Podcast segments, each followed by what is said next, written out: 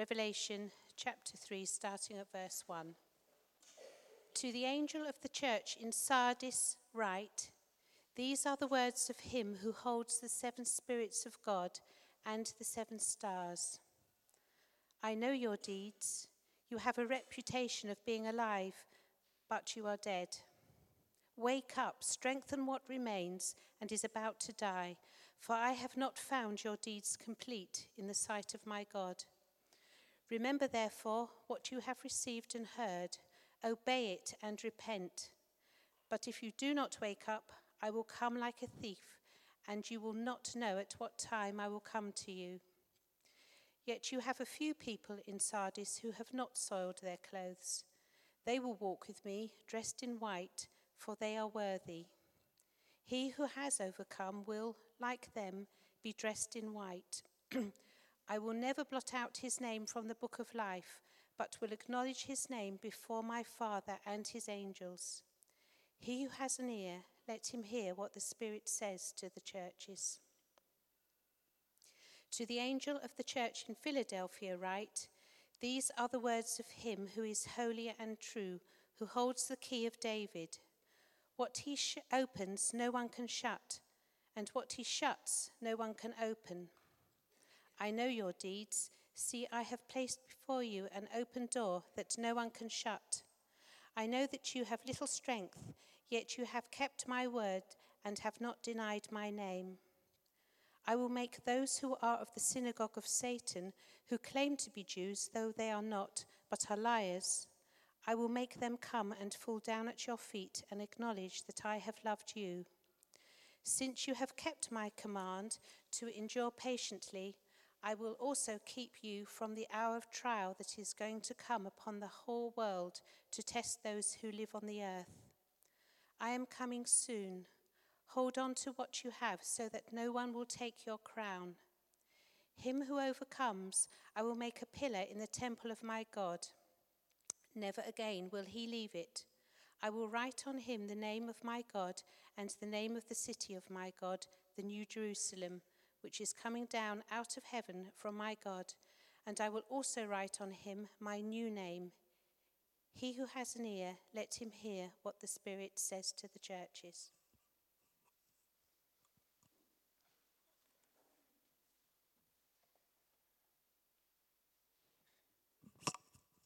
Good morning. Good morning. Well, welcome. My name's Ollie Benyon. If I haven't met you before. There's a few visitors here with us today. It's great to, to have you. I'm the associate vicar here, and I just want to just uh, congratulate Eloise. Didn't she do amazing? She didn't make a fuss. I was partly hoping she would make a little more of a fuss and make it a bit harder for Kat, but because I normally have, you know, the difficult children. Um, no, it's uh, uh, now you're kind of those who I've baptized or christened are going to go, oh my goodness, to my child, a, difficult child. Well, uh, it's great to, to, to, welcome you if you're a visitor. And uh, we are going through uh, a series in Revelations. So, uh, this is what you have, have, come to this morning. We've managed to pack in a lot in 13 verses there. I don't know if you noticed that. It's quite a lot of stuff going on. And um, what we're looking at is uh, the, the, the, a few uh, chapters where Jesus, through the Apostle John, writes letters to a tiny group of seven churches in the Roman province of Asia. Now, I think Ellie put up a very helpful slide last week, so I'm stealing it, or something similar, which kind of gives a little indication of where we've been going and this, the kind of this journey, this arc going up and then down of where we've been going. So, so far we've looked at the churches of Ephesus, um, Smyrna, Pergamon, uh, Thyatira, and this morning we're going to 30 miles south to the church of Sardis, and then we're going to go a little, probably another 25, 30 another miles, uh, then to, to Philadelphia shortly at the end. And hopefully they're going to beautifully fit together and not be too complicated having two churches together. So, Sardis, let's have a look at this one to start with. Now, this was a church that had made a name for itself. Oh, yes, it was going places. It would have been known by these other six churches for being vibrant, for being a happening place. This is the place you wanted to be at. Its congregation was probably quite large and it was growing. People were coming to this church. And there would have been plenty of exciting and relevant activities going on in this church. When you came, maybe the news sheet was filled with exciting things that are happening social action projects and little discipleship courses, loads of different things. Church on a Sunday would have been an exciting place to be. You know, culturally relevant speakers preaching from the Bible. Uh, maybe uh, they had talented and probably very good looking worship leaders and worship team. They had excellent welcome teams, probably, uh, refreshment teams, leadership teams. It was a, a wonderful place to, to, to look at. There was no shortage of money or talented human people, human people, um, human resources, you know. those talented human people. Oh, um, and if you visited that church, you would probably come away going, wow, that was, what an alive church that was. The worship was uplifting, the people friendly, the preacher spoke with eloquence from scripture. I wish, I just wish uh, my church or a church I went to was as live as this one. You know, there was every indication from those kind of first appearances that this church was full of life. But what does Jesus say about it? Verse 2 I know your deeds. You have a reputation for being alive, but you are dead. Wake up. Wow, that's not a great start. You know, how easy it is. I don't know about you, um, but I, you know, it's so easy to be taken back by the outward appearance of something. You know, this vibrant looking church was actually a spiritual graveyard. It seemed to be alive, but in fact, it was, it was dead. How is this possible? What was wrong with this church? Well, to understand some of the language that Jesus uses uh, in this uh, passage, we need to know a little bit of the history of uh, this city of Sardis. Now, Sardis was one of the most uh, famous cities in the, in the ancient world. She enjoyed great wealth and she was securely placed high on an inaccessible ledge. Um, I've got a little picture of the inaccessible ledge. Next one. Um, yeah, oh, you've gone to two. There's two of them. Okay, so there's got, uh, uh, you know, particularly high, 1,500 foot cliffs surrounding the city on three sides, making it an impregnable, impregnable kind of fortress. And attackers might come and go, but the citizens were quite content that they, they knew that they couldn't do anything to come and attack them. They felt very safe in their surroundings. You can take that down now. However, 600 years before the gospel reached this city, the good news of Jesus reached this city, it was attacked. And an invading Persian army found a way up, uh, way into this city. You know, one brave man scaled the walls. You know, imagine like Tom Cruise in, you know, Mission Impossible 2. You know, scaled the walls and managed a surprise attack. And because no one was expecting it, the, the, the, the result was even more devastating. This was a lesson that this city needed to remember, and they did, to be prepared, to not rest on their kind of laurels, that actually this is, that they can, you know, they can be attacked. And they didn't forget that.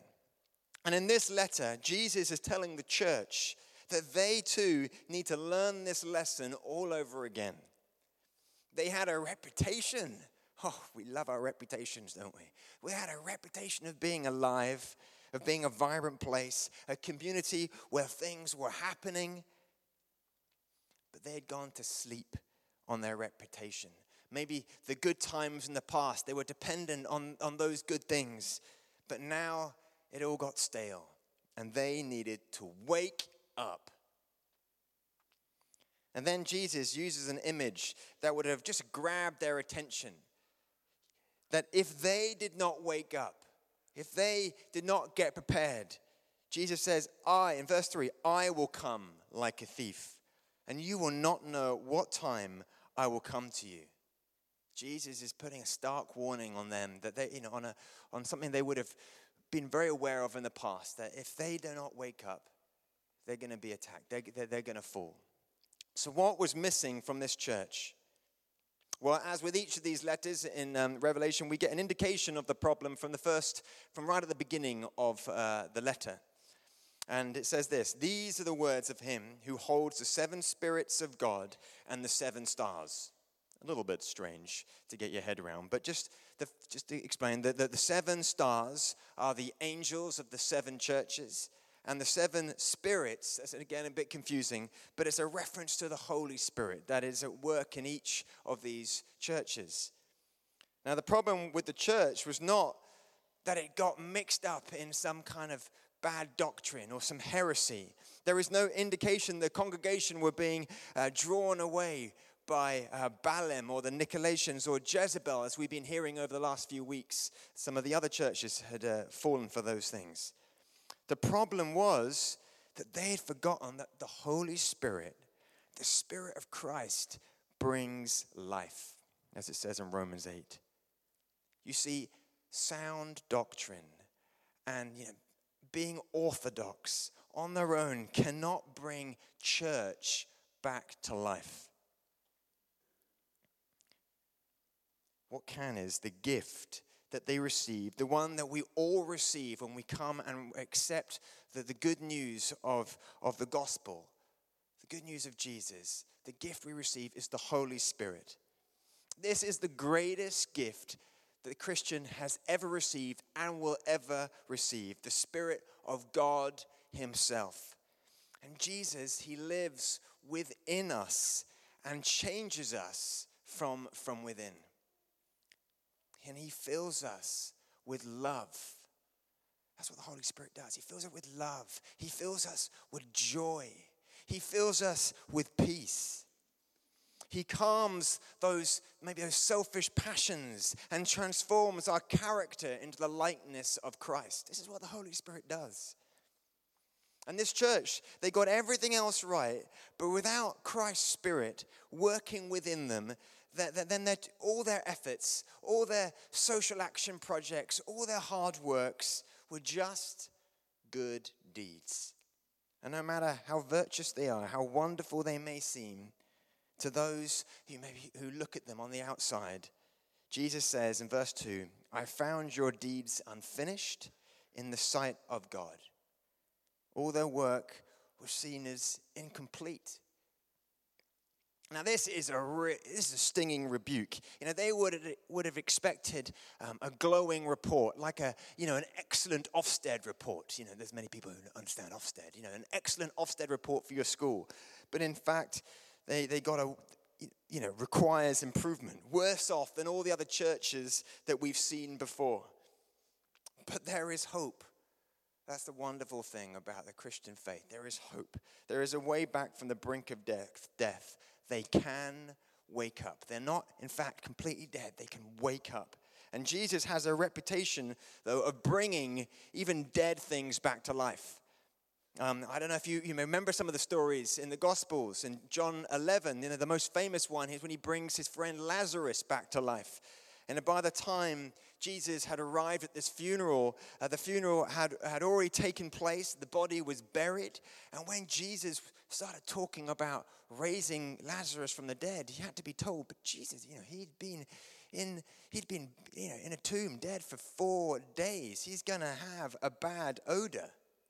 Or as the, the King James Version says in its very uh, vivid way, by this time he stinketh. Today, it is easy to recognize churches who have just corrupted the truth and there is a bad odor to them and they look nothing like the kingdom of God. They're just so far away from that. And it's obvious that such churches are, are dead but it doesn't have to be. Even those churches can be brought back from the brink. Jesus also brought back to life the son of the, the widow Nain in Luke, um, Luke 7. On this occasion, Jesus arrived and the funeral was actually taking place in front of him. And like anybody at this point, if you went up to that body that was during the funeral and you looked at it, you would, you would know that this was a lifeless and dead body. And there are churches today that, yeah, not outwardly defying the gospel truth, but who are simply corpse like in their appearance. Yeah, they're just going through the motions. There is no life there. I was forwarded an email this week from someone who's um, close to me, and he had met with a, a man over dinner, and uh, it came clear to my friend that though this man he went to church, um, and uh, his and he had some kind of faith. It, actually, his church he went to, and his faith was was dead. And compelled to speak the truth, my friend decided to email this, this, this gentleman, and this is a little bit of what he said in his email. He said this I hope you don't mind me saying so, but your church sounds dead. Good start, isn't it?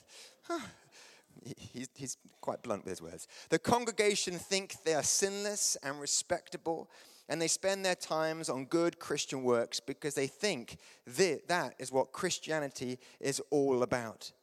They think that sin isn't their problem and that it exists outside the church. They might as well join any kind of social club for the good their church is doing. No wonder it's emptying, particularly of young. They instinctively know it is a waste of time. Even a superficial reading of the New Testament will show you that Christ was killed by the respectable religious people because he came to make all things new and terrified the life out of them. He shocked them by spending time strongly criticizing them for their self righteous attitude. He was drawn away to the lost, those locked in sinful behavior, the weak, the prostitutes, the drunks, those on drugs, all the sort of people our churches often scorn. These are the people like me who need a savior, and that's what Christ is all about it went on, but I'll stop there. And I, am not sure what impact uh, that email will make on that man. But with Jesus, there is always hope to bringing life back into a dead situation. And the third person that Jesus brought back to life was the daughter of Jairus in uh, Luke 8. This is my daughter's actually favorite passage. They love reading this one. And when Jesus went to this child, she was, she was lying on the bed, looking young and attractive. And it would have been so easy to imagine that she was asleep, you know, just resting. But in fact, she was dead. And there are churches, and Sardis is one of them. Uh, are like they are like this. They don't they don't seem to be lifeless. Their outward appearance can be attractive and it can be warm, but without the life that God gives, you know, they are completely dead. And I want to reassure you uh, that HT is a church that is far from being dead, but is, in fact, alive. How do I know? Because we are seeing the Spirit of God poured out on people's lives regularly. We're seeing people come to faith. Just this week, one student um, came to faith. We're seeing answers to prayer. We're seeing financial answers to prayer, jobs, people going through sickness. We're seeing answers to prayer in those areas. I heard of a, an international student who left last week after being here for a year, and they said that HT has been the best part, being a part of this church community, has been the best part of being in Cambridge. And she had grown in her faith. There is life in this church, but it's not something we should take for granted. On two occasions, Sardis had fallen because of an underlying weakness in their defenses. She had failed to secure the back door. You know, the commanders and her guard had presumed they only needed to defend the weakest point and leaving the, the kind of the, the, the back door, the cliffs, the, the, the strongest point they thought unguarded. And Jesus commands such a church wake up he says they must not presume that they are only vulnerable at their weakest point. A church can fall, like Sardis, at the point where she feels the strongest, the most secure. And I think the same can be applied to us personally. How often, when we look back at our own lives, uh, it is precisely where we thought we were strong, where we thought we had things under control, when actually we were weak and therefore defeated. It is only when we are wide awake that we can encounter the attack of the enemy. And that is why it is so important to be committed to a spirit filled uh, church uh, and to be part of a community. And if you are a part of this church or whatever church you are in, um, you know, I want you to imagine that church or HT as, as a fire. Our purpose is to bring light to the world around us. The good news that Jesus is not just alive today, but he's opened the way to, for us to, to, to, to know our Father in heaven, and we can know him as friend forever. But the only way we can bring light is because of the Spirit of God living in us. He is the oxygen to our fire.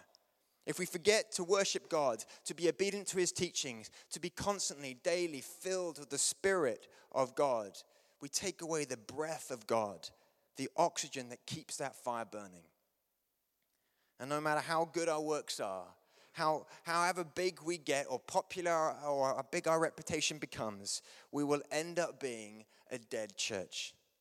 So, the challenge to every church and to every Christian is how do we keep that fire burning? Well, how do we do this? The passage gives us three very short little things, all in the same verse, in verse 3. The first one is to remember the gift you received, the message you heard. You know, the gift of His Spirit. This is the free gift given to us and His Word. And if you're a follower of Jesus today, then don't forget why you became a Christian in the first place. And how the Holy Spirit has transformed your life in the past, and how He can and will continue to do so in the future. How you've seen and heard of countless answers to prayers the good news that God loves us so much that He made a way for us to be with Him forever. This incredible good news message that we have. Don't forget to remember. John Stott said, the shortest, the shortest road to repentance is remembrance. To remember what you used to be, what the Lord has, has taken and transformed, and by God's grace, what you could be with uh, His Holy Spirit at work in our lives. And when we remember all these things, the next thing he says is to obey the truth. You know, not to pick and mix truth, take what you want and ditch the undesirable stuff. You know, truth is very difficult, especially in our culture around us, to hold on to things that we know in Scripture, even though they may seem not popular, but to hold on to them anyway. It is a very difficult thing, and I'm very aware of that. But it is an instruction for us to hold on to it. God's word is our manual for life, to learn to live that out, to not just ignore it and say, I don't need to bother reading it, it's not relevant today. It is. I encourage you, I implore you to read it. It is God's instruction for his people, and the only way that we can get close to him and to know what we're, how, how we're to live out throughout this life, how we're going to make meaning and purpose out of our, our 70, 80, 90 years of existence here. And then finally, to repent, which means to turn back to God. It doesn't matter how far you have wandered away from God, or if you've ever been in front of God, ever kind of wandered to Him in the first place. We can always, at any point, turn back to Him. Jesus loves to bring what was once dead back to life. And that is what is on offer today. That is what we want to offer here today his life giving Holy Spirit. So that is the church of Sardis. That's the one what I've been spending my time. It's and though it was, they thought it was strong. In fact, it was it was weak and it was asleep. That's their situation. And we're going to look briefly at the church of Philadelphia. Now, the church of Philadelphia was the complete opposite of this church of Sardis. In human terms, they were weak. This church didn't have any weight or political power. They were no more than a handful of converts. They were materially poor and, and really they had no kind of consequence. From a worldly perspective, they were weak. However, like the church in Sardis, they had not forgotten where their strength comes from, who provides for them. They had turned to their God and found that He provided in every situation. As Abraham Lincoln and considered the burden of taking up his post in the Oval Office as the president, he said this Without divine assistance, I cannot succeed. With, with it, I cannot fail. That is exactly what these Philadelphians did. They saw their weakness as their strength because they know where their provision came from. And this small church uh, had faced extremely difficult times, and it knew difficult times were coming ahead as well. They had been persecuted by a larger community who claimed to be Jews, but in fact, they were not. They belonged to Satan and not to God, as the passage said. And after such, such fierce opposition and being fully aware of their, their own weaknesses, you think the wise thing, the sensible thing was just to keep your heads down. Don't, don't do anything silly. Don't, put your, don't kind of attract attention to yourselves. But that is not the plan Jesus has for them. It was this very city, not Sardis and all their popularity, but this city with a church that was oppressed, the church was seemingly weak, that Jesus opens a door for the gospel. Why here? Because unlike Sardis, they had kept God's word and not given up following him and were filled with the Spirit, no matter how desperate and bleak their situation was. I'm sure there is not one person here today who, who doesn't face a situation week in, week out, where they feel powerless. And if you're a Christian, maybe you feel powerless in your faith, powerless to speak about Jesus because of what other people think, powerless to proclaim his truth because maybe other people will laugh, or because maybe you won't get that promotion. Powerless to make a stand for something in fear of just some form of opposition. Jesus' promise to this church and his promise to us today is that he's opened up doors that no one can shut in verse 7 and calls each of us not to retreat, not to hide away, waiting for all like the perfect circumstances to, to, to kind of map themselves out before I do anything. No, he says that we are to advance and speak out the good news to not look at our situation and think we are weak and have nothing to offer, but instead to look at the author, the creator, the giver of life, the provider of all good things in our life. And like Abraham Lincoln say, with all that, we cannot fail. So just to finish, two things I want us to remember to take away from this morning and take away from these two churches as well. Is firstly, don't fall asleep in your faith. It is so easy to do so, you know, especially when things are looking good and we're just comfortable. You know, maybe family situation, work situation, uh, relationships, it's all going well. Maybe things in the past were so good with God and I could just rest and relax. Don't get comfortable. Don't let your guard down and let the enemy attack when you are least expecting it. But wake up. Make sure you keep depending on God and continuing to be filled. You know, not just once a year at a Christian festival, but regularly filled with the free gift of the water of life, this Holy Spirit that can pour out and refresh us and restore us. And the second thing we can learn from this other church in Philadelphia is do believe in God's provision. So don't fall asleep in your faith, but do believe in God's provision. There is great, incredible power in our weakness. Jesus demonstrated this on the cross. It is how the, the Christian gospel is, uh, you know, is based on, on weakness, being born in a stable, you know, dying on a cross. If you think you have very little to offer, if you feel that it's just too difficult, well, brilliant. God can use our weakness. Just and like the Philadelphians, if you if you are keeping God's word and you know you're being faithful to him in verse 8, well great, why why not begin to tell people about it? You know, if you are keeping it, then you know I want to encourage you, implore you to start speaking about it. If you have refused to deny Jesus' name, hey, well that's great. Feel encouraged. But Jesus is saying to this Philadelphian church and to us, hey, why not now actively proclaim it? Because I'm going to be with you. I'm going to provide for you.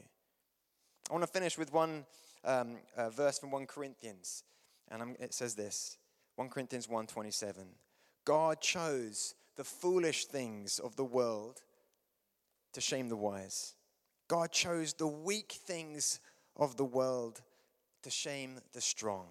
God chose the lowly things of this world and the despised things and the things that are not to nullify the things that are, so that no one may boast before him. You know, we are we can all relate to that in some way. And I want to encourage us why don't we be, we be fools for Jesus and to, to, to depend on Him completely in all aspects of our lives? Amen.